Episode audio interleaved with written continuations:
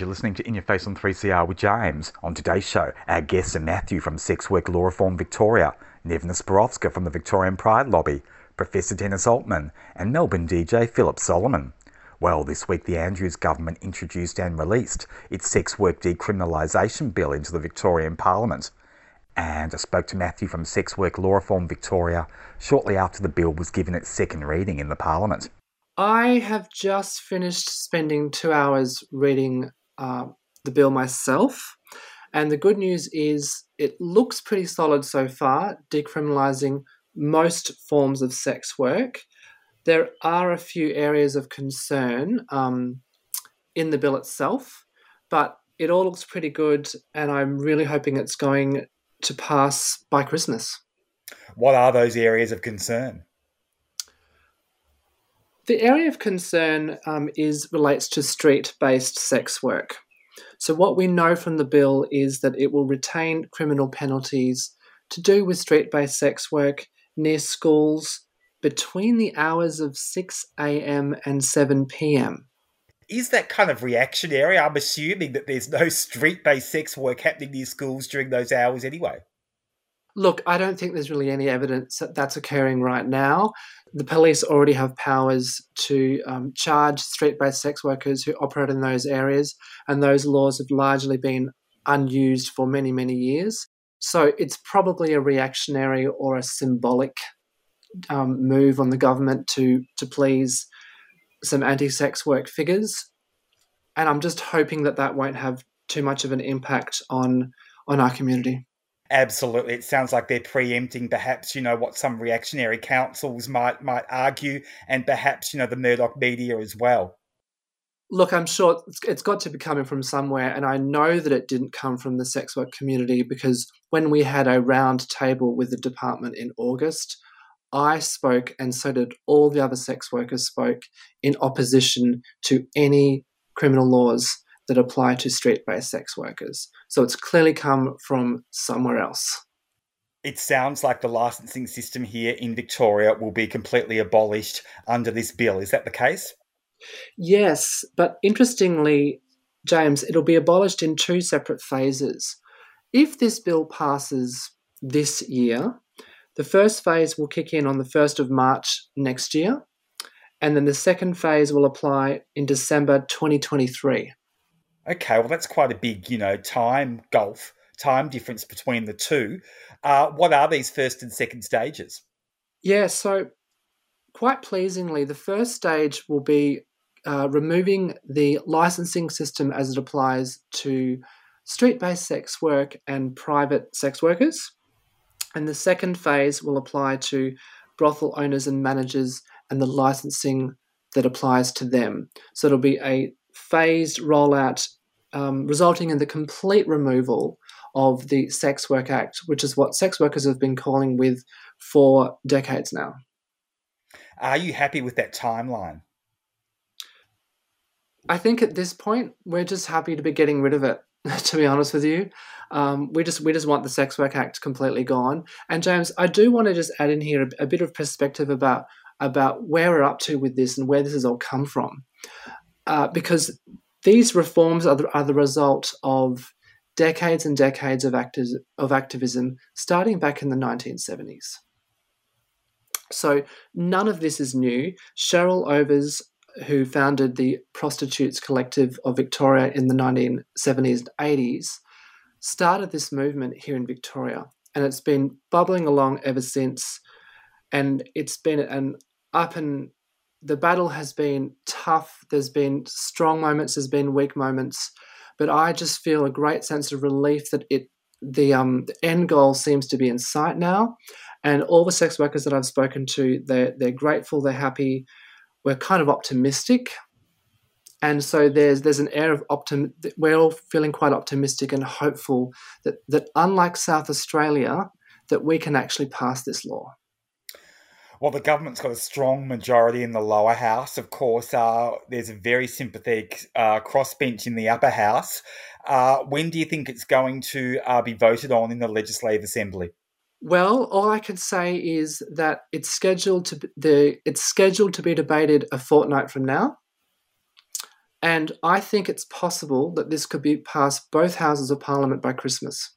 Well, in fact, it could very well be passed before then. I mean, if it's being debated in two weeks, it'll then be passed. Uh, it'll go to the upper house where the crossbench, you know, is is supportive. You would you would think this could be done and dusted in November. Well, it could be. I mean, the, the last sitting day of Parliament is the second of December. Uh, I certainly hope it gets passed, uh, you know, as soon as possible. It's hard to say how the crossbench will react. They'll need to look at the details of it, as will all of us. So we'll just have to wait and see. And as you said before, sex workers must be rejoicing. What kind of psychological impact is this having on the collective community? The fact that it's been read for a second time in the lower house uh, and it looks like it's going to be voted on in about two weeks there. Uh, the community must be, as you alluded to before, absolutely delighted and buoyant. That's a good way to describe it. Um, I'd say um, James, the best way to describe it is a combination of anxiety and excitement. So imagine that you're sitting your year 12 exams, you're just about to go into the room knowing that you could pass or fail, and that a lot is is riding on the result.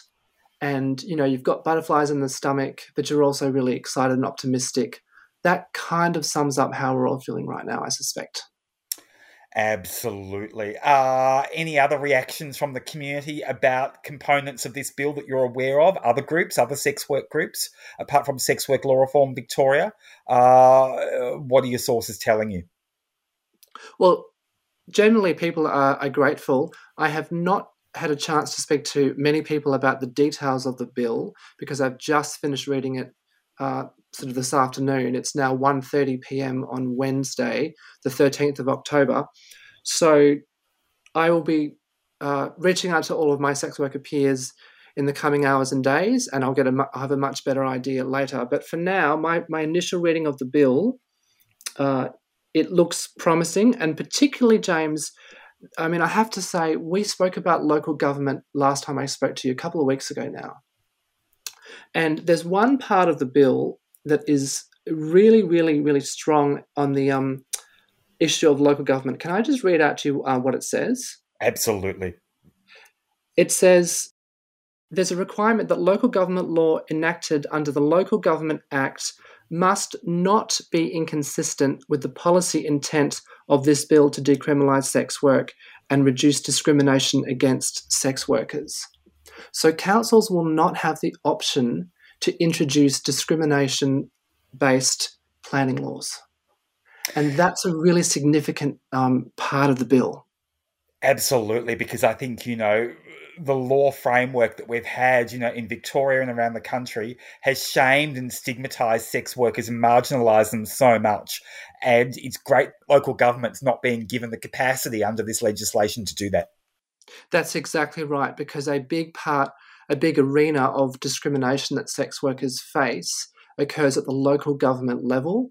And I spoke on your show a few weeks ago about the attitude of the city of Boroondara and how it was not supportive of sex workers' rights. And so that part of the bill will hopefully provide sex workers with a, a level of protection against councils that may not necessarily be on board early days yet. It's had the second reading. It's progressing through the parliament. Uh, Matthew will be watching this one closely, as I know you will be, and other sex work organisations will be. Uh, thank you so much for chatting with me today on 3CR. James, thank you so much for having me on on this particularly exciting and momentous day for sex workers' rights in Victoria. 3CR.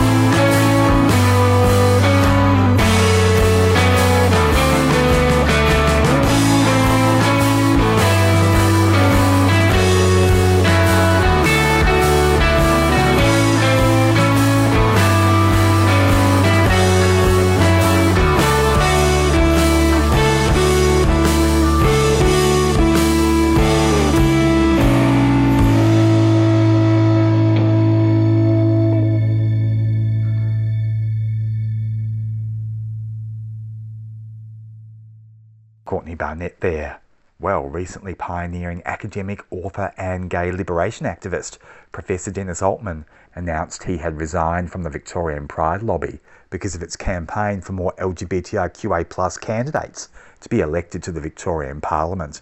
But first, a statement from the Victorian Pride lobby. My name is Nevena Spirovska, and I'm the co convenor of the Victorian Pride Lobby.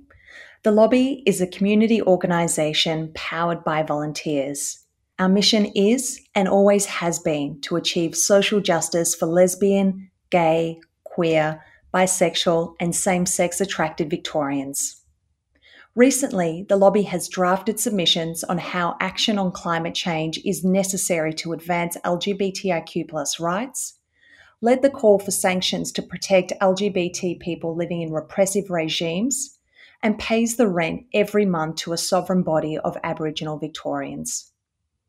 We launched the It Takes More campaign to support LGBTIQA plus people to run and get elected at the next state election in order to address the shockingly low number of LGBTIQ plus people in the Victorian Parliament.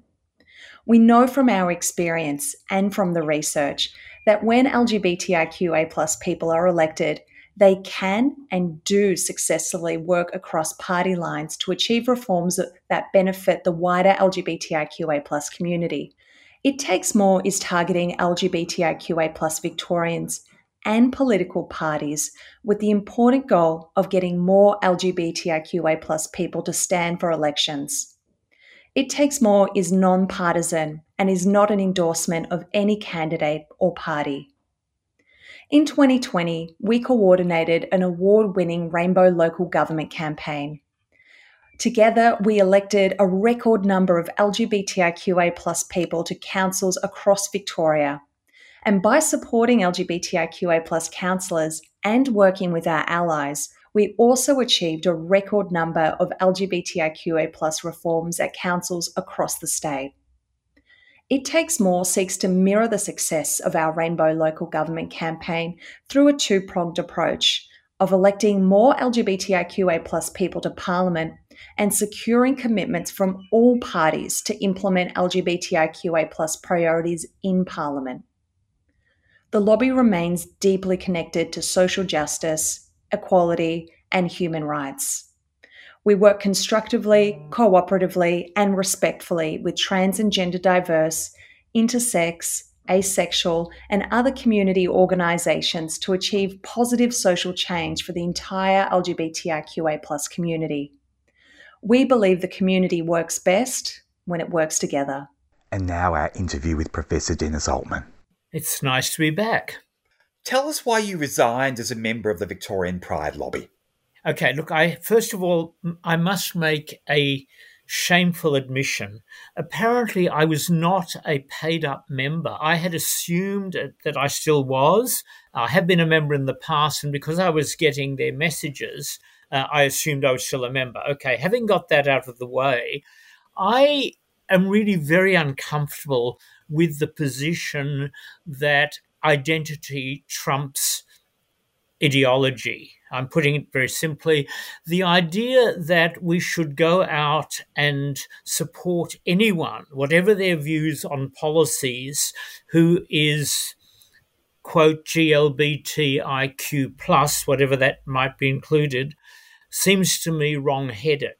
I'm all in favour of supporting and looking for candidates who support our issues, but that's a rather different concept.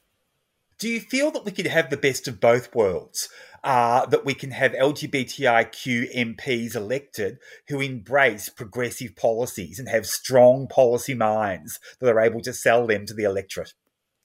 Look, I think that it boils down to a very old argument. In a sense, you know, I, I recognize that I might sound like an old nostalgia uh, there might be an old nostalgia here for gay liberation. My belief is that we cannot separate our issues from broader issues of social justice. And therefore, I find it not particularly attractive if we get more conservative MPs, uh, even if they are openly gay, lesbian, trans, or whatever.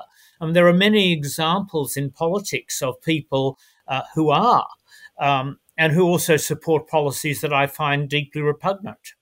So, do you find that we've moved into kind of a state of mind in the community at times where identity politics is sort of, you know, um, overshadowing ideology? Oh, very much. Look, and I think that to some extent, of course, I understand it, and I understand why the lobby thinks this is important. But I would adhere to the idea that basically social justice, equality, fairness, human rights, all of those concepts are indivisible. That it doesn't make sense to argue for our rights if we're not prepared to see them in a broader context. So that getting more conservative MPs does not seem to me a great uh, asset. And I am concerned that the way the lobby is proceeding seems to suggest that that's all that matters, that we can disregard what a candidate stands for as long as they tick our particular box when you wrote the homosexuals in the early 1970s and when you were advocating so strongly and really putting gay liberation on the map in Australia then, uh, how would you have looked, do you think, at this particular issue if you could look into a crystal ball back then and see how identity politics is sort of manifested in the community? Look, I think that um, the position I have now in some ways hasn't changed very much, in that, of course, in the gay liberation days of the 1970s, uh, there was a strong sense that our struggles were interconnected. I mean, you may you, you won't remember, James, but there was one of the early slogans of protests um, in Australia was um, "hands off gays, women, and blacks. I mean, there was this sense that there were common struggles and that our liberation depended on the liberation of other people. Now, I think that we probably underestimated the way in which, as the community grew, as more and more people came out, as different sorts of identities emerged, uh, obviously there would be a range of political views within the community. And of course, I accept that. And of course, I want to work with people of different views. My position is simply that we don't make our sexual or gender identities the only yardstick in determining whom we support. Um, and I'll give you a simple example. If, for example, there are currently three openly gay Liberal MPs in the federal parliament.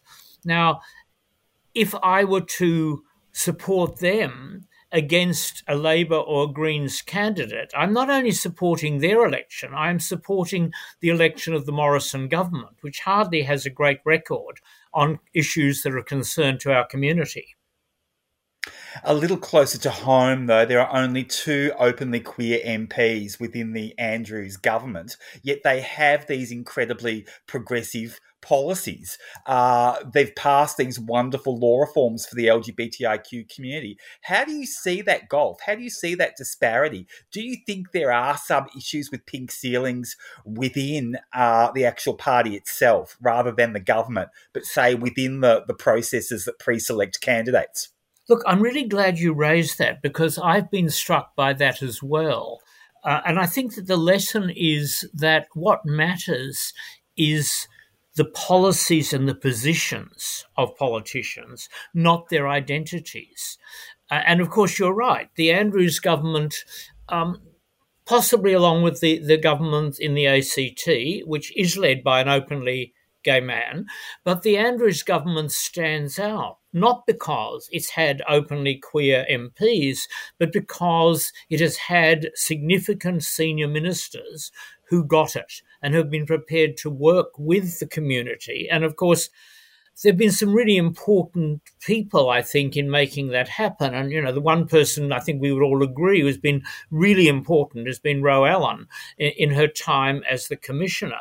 So for me, the, the lesson is very clear. Just having people who tick the identity box doesn't by itself produce the outcomes that we want.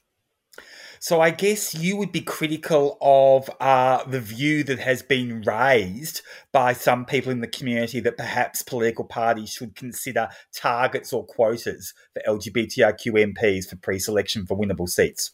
Yes, I, I, think it's a totally absurd idea. Um, I mean, I think it's absurd in the sense that the boundaries of our community constantly shift. Um, and so it's very difficult to know who would come within and would not come within that. But more importantly, I think what people forget is that members of parliament do two things. They represent us, and in that sense, I understand exactly the need for a diverse range of politicians. But they also determine the government of the day. And in a country which has such extraordinarily rigid party discipline, very few countries, democratic countries, have party discipline enforced to the extent we do.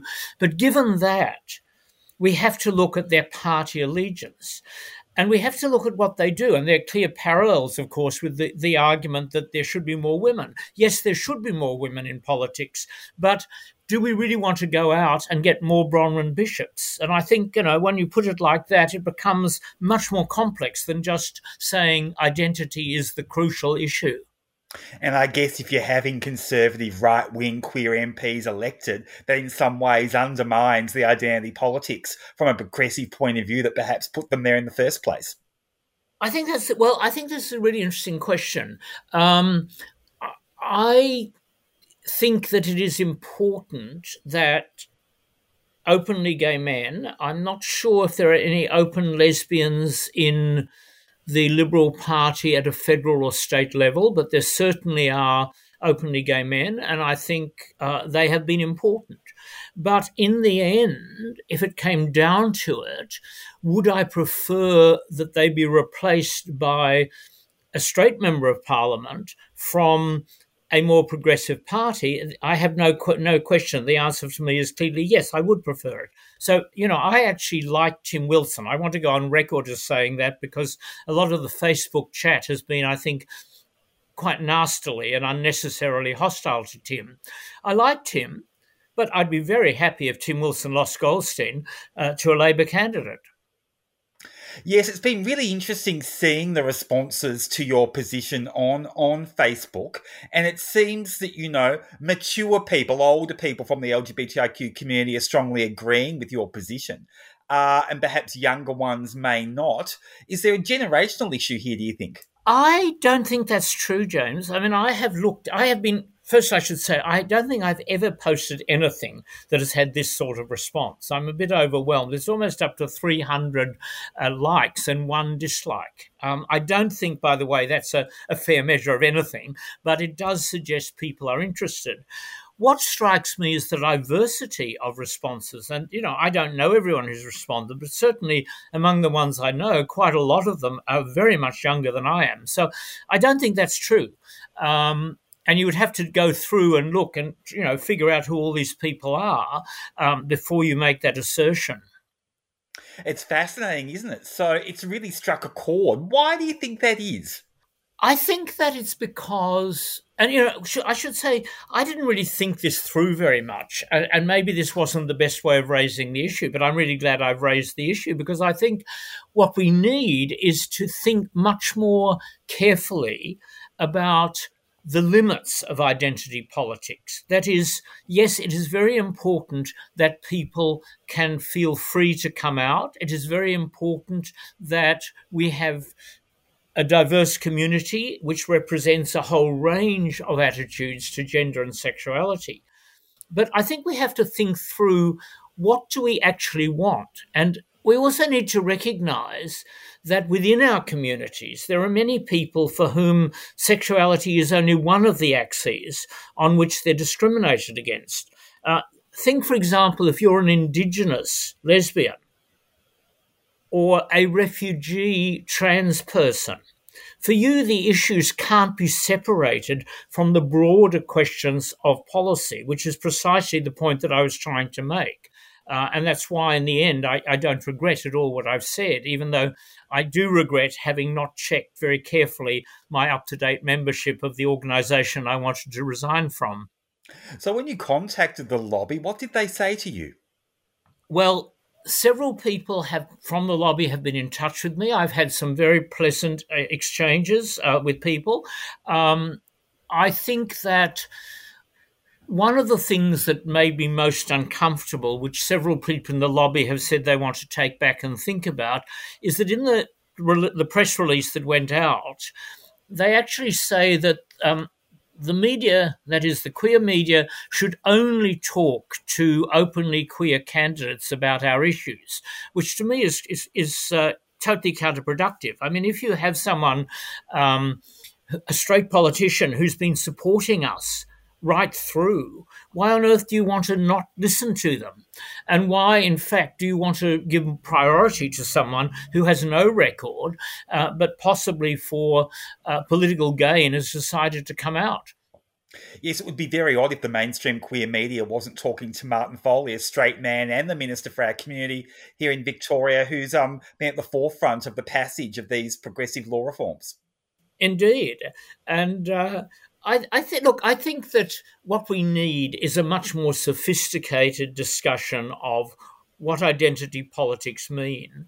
Uh, and I think that that applies not, of course, not just to us. It applies across Australian politics altogether. And I, as I say, I think we have to recognise that in, in this discussion, the importance of party discipline does really limit how far an individual's identity uh, will determine what they're able to do politically.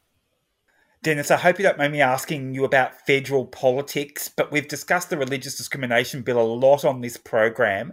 Uh, I'm particularly interested to get your views on the federal government's religious privilege narrative that seems to be driving it.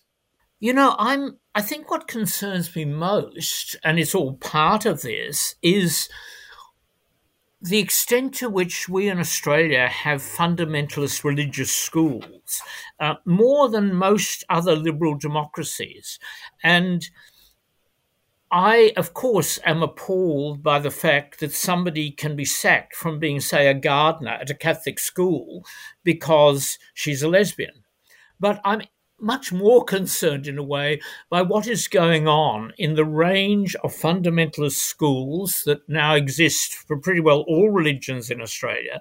What are kids being taught about sex and gender? What is it like for a kid trying to come to terms with the fact they may not quite fit in if they're in a school which is constantly teaching them a very narrow and restrictive view? So I think that the debate on the religious freedom legislation, which you know where I totally support what Equality Australia and other groups are doing, ought to lead us to a bigger discussion about how far can a secular democratic society allow the existence of deeply fundamentalist uh, schools which separate kids out from the rest of the community. It's interesting, isn't it? I know when the marriage equality law was passed, we had this conversation where you pointed out that, you know, sex was kind of missing from the narrative in the debate. And it seems that that's kind of the case still, isn't it? That when we talk about identity politics and we talk about queer rights, sex is kind of out of the equation. What are your thoughts on that? Oh, look, I'm going to get into trouble again because I I mean, I absolutely agree with you, James. And, and there is a weird Puritanism um, that one finds in, in, in part of our movement. Dennis Altman, always wonderful to chat with you. Thank you so much for joining me today on 3CR.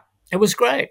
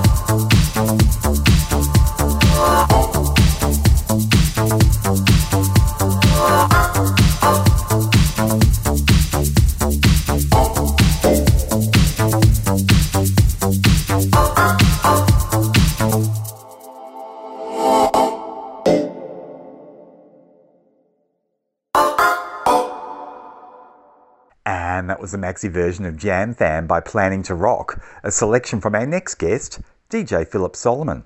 Philip, welcome back to the show. Thank you very much, James. Tell us about the live streaming you've been doing. Uh, so I've been DJing twice a week on the internet. I uh, I DJ once a week on my own kind of live stream on Mixcloud Live, and I uh, I just you know play whatever the hell I want really, which is really fun. And I play for about three hours from like nine till twelve.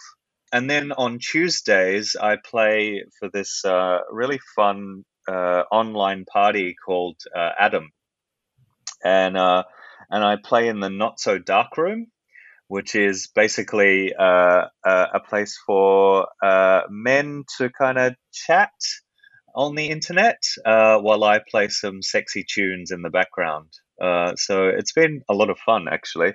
It's kind of kept me sane during this, uh, the world's longest lockdown. and it's kept a lot of other people sane. I mean, it's been great for the community and giving people a sense yeah. of community. Yeah, exactly, exactly. I was pretty um, I was pretty impressed uh, when I looked at one of your Adams, and it was actually everyone was nude, including you. Yes, yes. I, I'm one of the world's only uh, naked DJs, as far as I'm aware. I mean, I'm sure there's plenty, but I can't see them on the internet. So, uh, yeah, so I feel like I'm quite special in that regard.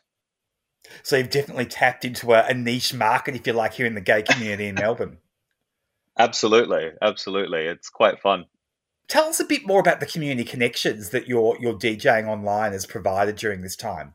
Yeah, I mean, it's been really great uh, seeing the guys. You know, there's definitely a lot of regulars on on Adam, and uh, and uh, and so I get to see them quite, uh, um, you know, every week. Uh, so that's been fun, and uh, and it makes me feel appreciated. Obviously. Three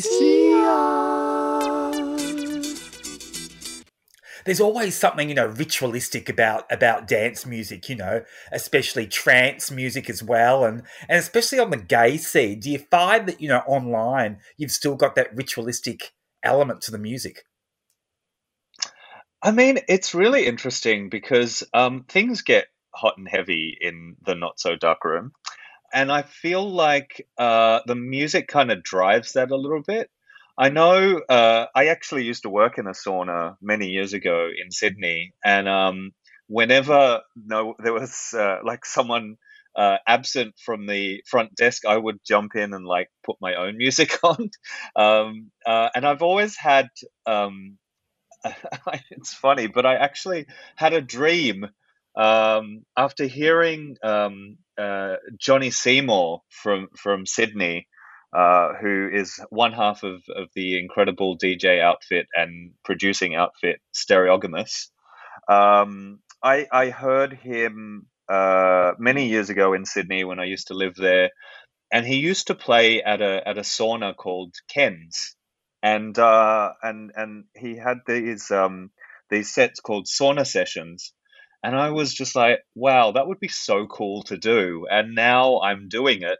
I mean, virtually at the moment. But last year, I actually got a chance to play at um, the very famous institution Wet on Wellington in uh, in Melbourne, and uh, and I uh, I actually did a set during their uh, Boxing Day party. Sorry, not their Boxing Day party, their Christmas Eve party, and uh, and that was a lot of fun. And my my basically my uh, sauna playing dreams came true, and and I and I really love. Um, I mean, I think sex and music are definitely intricately linked, and uh, you know, like it's that same kind of thing of uh, you know the rhythms of our bodies and being connected to our bodies, and and I think um, being able to play music in a very kind of um, sexually charged environment is actually quite fun and quite uh, um, I don't know fulfilling, I suppose. yeah. Do you think you'll continue the online performances as Adam uh, as we open up? Do you think you'll be doing a combination of online DJing and real DJing face to face in the flesh? That's actually a really good question. I have thought about this myself, and I think what's probably going to happen, or what could happen, is that we might be able to um, to live stream it while I'm playing in in the live venue. So yeah, I guess I guess it's absolutely possible. In terms of my Friday night things, um, my my Goat's Milk live uh, performances, I I feel like I mean once people can go to clubs, I feel like they're probably not going to be that interested in tuning in online. But I think it might be nice for Adam because Adam is um, primarily a men only event. Uh, and so I think it might be nice to have uh, like a, a, a, more democratic uh, set kind of playing while while the, the kind of men only version is happening in, in real life. So I think it might be nice for, I mean, not even uh, men, but just people who don't really want to go and be naked in public. Um, they might want to just, you know, party on a on a Thursday night, which is when uh, Adam usually is. And so, yeah, I think it might be fun to have like a little um, house party set um, streaming out into the world while I'm also playing in the venue itself. I'm sure it's not too complicated. Um, I say that now. virtual naked DJing where the audience is all naked as well. That must be wonderful for kind of, you know, helping people to get over their kind of, you know, uh, concerns about body image. Absolutely, absolutely, and I think we have like a variety of different kinds of men at Adam. It's um, it's a very very welcoming space, uh, and that's kind of why I first started going actually because, you know, um, as as much as I love the the queer parties, the techno parties, and the and the and the sort of parties that I go to regularly um, as a as a punter and as a photographer, I I did sometimes feel uh, a little bit not up to scratch in terms of of uh, body body presentation, and I think Adam is really great in that sense because it basically says no matter what you look like, no matter what your body looks like, um, you're welcome here, and and you're welcome to be comfortable, and you you don't have to show anything that you don't want to. Uh, you definitely have to show your face, but uh, if you um, if you're uh, uncomfortable about showing your body, you don't have to, uh, which is actually uh, a really nice thing, and it kind of helps people. Um, and also, it's in the comfort of their own home, so it's kind of like this this kind of nurturing nudist environment, which is really lovely, actually. And um, and and Adam in real life is also a very welcoming, nurturing environment, um, with the added bonus of um, human interaction, face to face interaction. Three CR. You're listening to an interview with DJ Philip Soliman on 3CR's in your face. Do you feel like you're kind of, you know, rejuvenating and reinventing, like, you know, DJing on the gay scene here in Melbourne that you're at the forefront of a new trend? Oh, I don't know about that. I mean, to be honest, uh, I don't know if many parties are still playing online. I mean, at the beginning of lockdown, there definitely was a huge variety of queer parties that were online and doing amazing, well presented um, uh, products but uh, but I think that's kind of died down a little bit, and it's really quite lovely that um, that Adam is still going, and it's kind of giving people um, you know something to to look forward to on a Tuesday night, really, um, and uh, I just feel like it's kind of like its primary target is not really party people; it's actually people who may not necessarily have a lot of contact with the outside world for, you know, obviously for the main reason of, of uh, lockdown, but also just in general, they may not have had the the networks um, that that require you know you going out into the world and possibly drinking. Uh, and I think for a lot of people, that's not really what they're looking for. I feel like for a lot of people, they just need to talk to people. And the interesting thing is, you know, Adam has two rooms. I'm in the not so dark room, which is the kind of sexier one, and the um, and the main room is kind of a, a place just to chat. And I think it's really lovely that it's continued to be a service for for people who you know who aren't able to go out, obviously, but also who haven't really gone out in, in general and they feel like you know they can they you know they have the confidence to be able to talk to people online but they may not be able to you know bring themselves to like get out there and not not just get out there but be naked in in public. So i think it's uh it's a nice uh, i guess it's a bit of a community service it's almost therapeutic. Why do you think that you know you've kept going? You've kept going doing the online stuff as a DJ, as a virtual DJ, and others have stopped. And as you keep going, you keep reinventing it and keep repackaging it and keep you know being so responsive to community needs. What gives you that ability when others, you know, have stopped doing that? Well, I have to be very honest here. I, I actually don't run Adam. I I'm just the DJ. Um, it's actually uh, a, a, very uh, important member of the community, uh, Ben. Um, I don't know if uh, he's happy with me telling everyone his surname, but uh, Ben, who who runs Adam, who's been running Adam for many years now. I can't really tell you how many years he's been running it for. Um, he's actually the really the driving force behind it, and he is is definitely one of those people that doesn't um, doesn't let anything uh, get in the way of him. Uh, you know, connecting to people and, and running his parties. And, um, you know, he's run quite a few parties over the years, but Adam's been like the most consistent and the most kind of uh, well attended um, over the last, I, I, think it's at least four years, but I please don't quote me on that. Um, but yeah, Ben's been been running it, and and he was the one who first was like, let's let's go online. And and and it's funny because I'd been hassling from for him for a really long time to to DJ in at the physical event, but because of like security concerns and and and just like you know it's not always got a huge amount of people attending. Well it, it didn't used to. Um, he he was kind of hesitant to to kind of uh, commit to having me as a DJ uh, for a while, and then finally he was like, "Yes, yes, let's let's have you, let's have you uh, uh, in uh, in the DJ booth." And then you know, like a week or two later, uh, Melbourne got locked down, so it was kind of hilarious. And then when we did go into lockdown, he was like, "Well, let's just keep it going."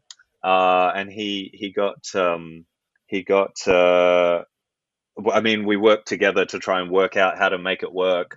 Um, we actually started on Facebook, which was a complete nightmare uh, because Facebook actually will um, they have you know copyright restrictions and all kinds of things, and they don't have the licensing to be able to allow DJs to play.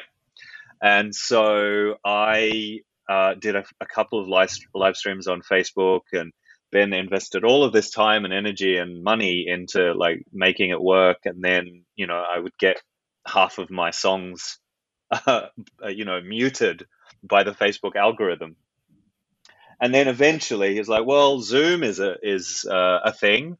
I'm not sure if I'm allowed to be saying their name publicly, but basically he started using a, um, a special uh, teleconferencing program and and it's actually quite lovely because it's got a, a quite kind of intimate envir- environment, and it's it can be you know um, you you can stop un, unwanted people from coming in, as in you know people who might be there just to um, you know uh, uh, treat it as a bit of a zoo. And so Zoom turned out to be actually quite a good platform, or that teleconferencing program uh, turned out to be a really good platform for uh, this particular party because of its uh, of its intimacy and you know the sound quality is quite good and so it turned out to be um, something that actually worked and it didn't require too much fiddling around and I think that's why we've continued to to run it.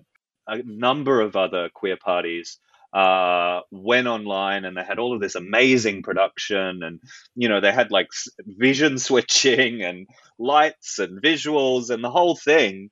And i think people just got uh, fatigued uh, not necessarily the audience but also i think the audience definitely the audience um, kind of got sort of tired of this uh, I, I, guess um, this idea that yeah we're having a party but not really having a party. You know what I mean? And I think you know, like I used to have uh, conversations with friends on Zoom all the time. Like every every weekend, I'd be like, "Let's let's have a Zoom party," and um, and people just get get fatigued. But for some reason, Adam. I guess, because it does provide that that connection for people who don't have that opportunity.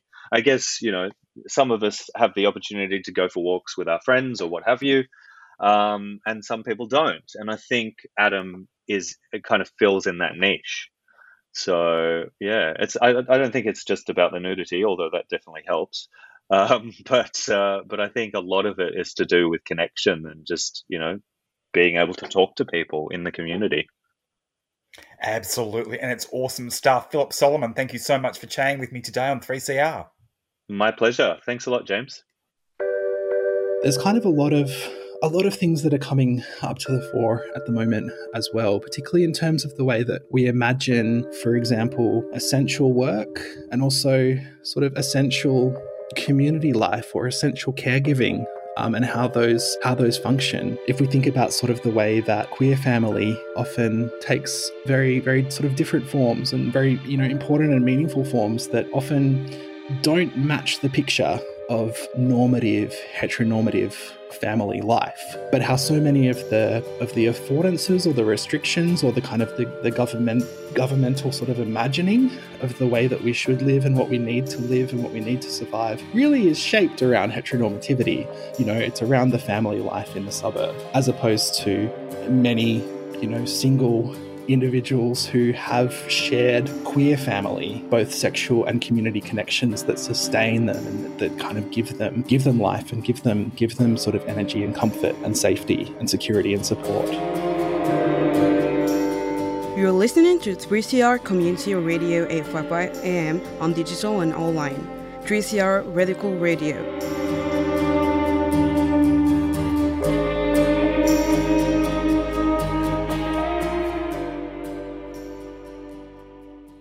And we'll catch you next week on In Your Face.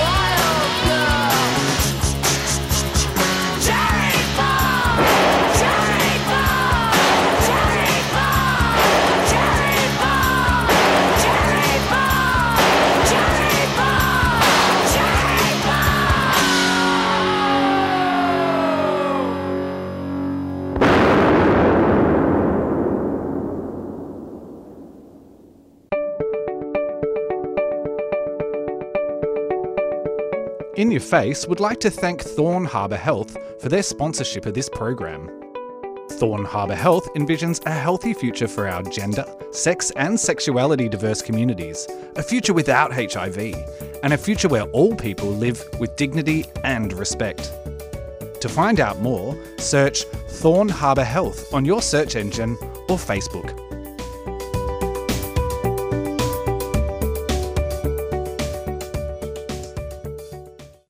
Listening to 3CR Radio.